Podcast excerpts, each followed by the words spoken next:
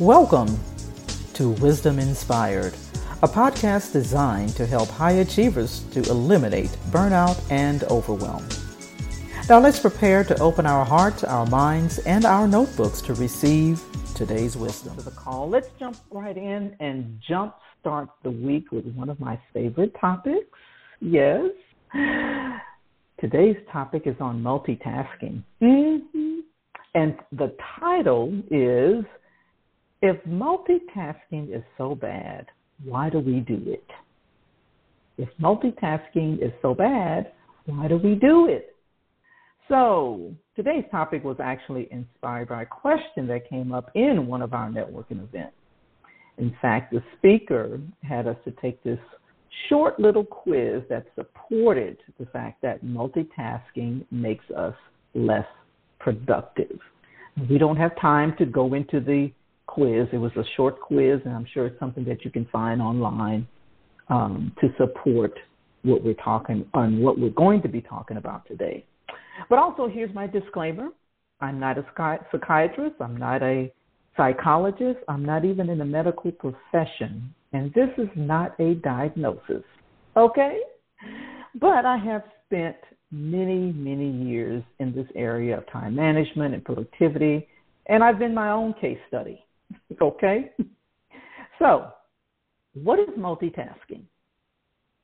Multitasking is working on two or more tasks simultaneously, switching back and forth from one thing to another, performing a number of tasks in rapid succession. So that is the definition of multitasking. I'll be sharing others, but this is the definition of multitasking. In fact, according to neuropsychologist Cynthia Kubu, she says that when we think we're multitasking, most often we, we aren't really doing two things at once, but instead we're doing individual actions in rapid succession or task switching. Okay? She, she went on to say that we're wired to be monotaskers, not multitaskers, because our brain can only focus on one task at a time. Now, on the other hand, I found something very interesting that I didn't know. Studies show that a small percentage of people, about 2.5% of people, are able to multitask effectively. In fact, I have a friend, her name is Kendi, and she and I had this conversation some time, some years ago. And she's one of those that does it very, very well.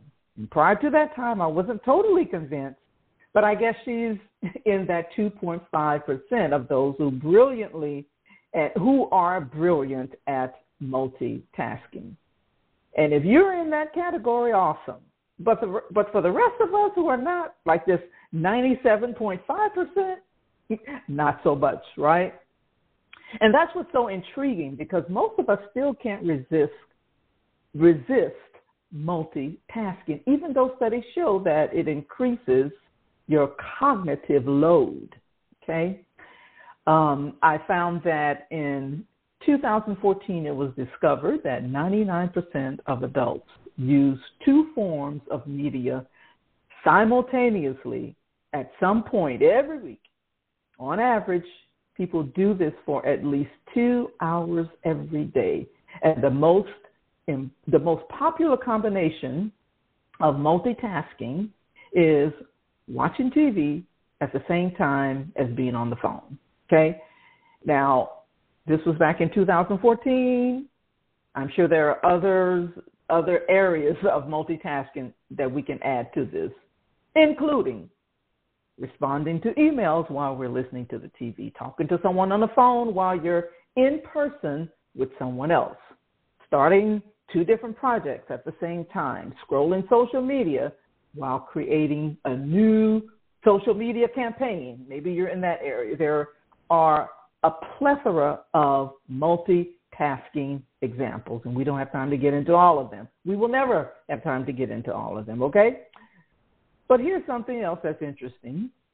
A Stanford University researcher found that even when chronic multitaskers focus on a single task, they were actually less efficient because over time, frequent multitasking actually changed the way their brain functions to the point that even when they were focused, their productivity decreases, right? And it reminded me of when I used to work at J.C. Penney. I was working in, in the corporate office, and I used to, you know, sit at my desk, and all of my friends had my had the, my direct line to me. Right? They would call me, and we would spend time on the phone, you know, talking on the phone here and there, just about random stuff. This was all while I was working, right? While I was sitting at my desk working. And so uh why, one day my manager, you know, he started kind of pacing, kind of walking by, you know, passing by my desk. He didn't say anything at first. But I guess one day he probably had had enough. And so he called me in his office to advise me of my non productive, ineffective multitask, multitasking work habits. I told you I was a case study, right? And so I was young right? And I really just I didn't get it. Like I didn't get the fact that you know it was causing me to be unproductive. Not only that, it was a distraction to my colleagues, and you know they were I'm sure they were complaining you know to him about me being on the phone. But I I felt like it was harmless, and I just really didn't see the problem with it. But needless to say, if I was going to keep my job, and I did, that I had to make some changes. And I did. And I discovered that it is more productive to be focused on one thing at a time, right? And so even years later in my business, I had an assistant who used to, who was doing the same thing. So I saw it from both sides, right? I saw it from being a case study and from examining others. And it was just a reminder of how it impacts your productivity. Because the one thing, the thing is that it's hard to focus on two things at once, but most people just don't believe it. And this is the reason why, you know, when you even think about texting and driving and the fact that it's prohibited in many states, right? I mean, I cringe when I see people doing this because you're putting yourself in danger and you're putting others in danger. And so not only does it impact your productivity, but it can endanger lives depending on you know what where you're doing this at, right? In what capacity. And so the question is though, if multitasking is so bad, why do people do it? Well, my response has always been the same. And it's because it's a trap.